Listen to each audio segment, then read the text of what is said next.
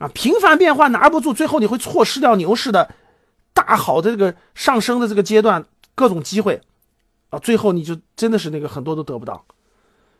所以各位记住，不管你买的啥，不管你那啥，不能频繁更换，要拿得住，你要拿得住，就拿得住，我肯定要拿得住，拿得住才行，拿不住不行啊，这是这是要频繁更换啊，必须拿得住。那怎么就理解了呢？不要频繁更换。我觉得，我普通人啊，你别说老师，我看到那个什么有些技术分析的每天都倒个，每天都倒个，我跟你说，你都没看到他真实操作的，他有可能是亏钱的，他有可能是亏钱的。一定是拿之前是考虑明白的，然后拿住了就一定要有目标价啊，这就是马上讲的第二点，一定要有目标啊。所以首先吧，不管你买的啥，咱们先说一点啊，频繁更换拿不住肯定是错的啊。频繁更换拿不住肯定是错的，你得有耐心，就拿得住才能赚到大钱，要不然赚到的都是小钱。这是第一点啊。所以挣自己理解的钱，看得懂的钱，怎么叫理解了？就怎么理解了？就挣你自己能理解的、能看得懂的钱，挣自己理解的、能看得懂的钱，这个钱就能挣到。你看不懂的，你迟早也要交回去。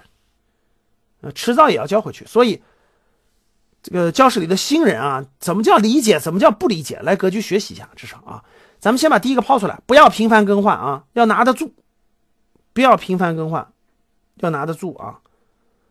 第一个错误，第二个错误紧接着啊，第二个错误是啥？第二个错误是千千万不要总盯着垃圾股和高价股啊。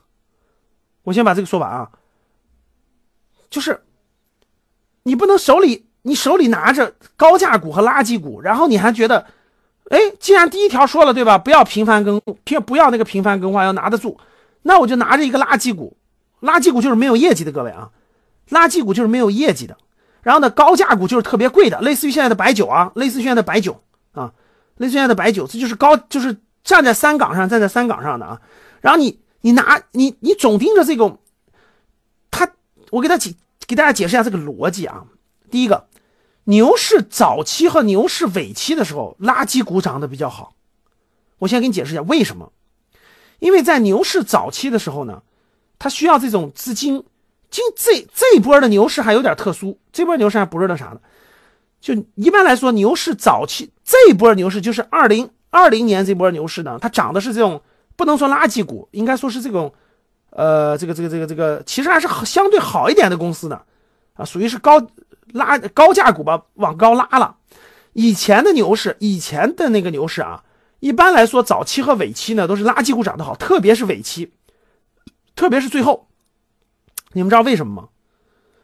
因为牛市中期的时候，大家是疯狂买基金；牛市末期有一个典型特征，是股民就认为他自己比基金要强要牛。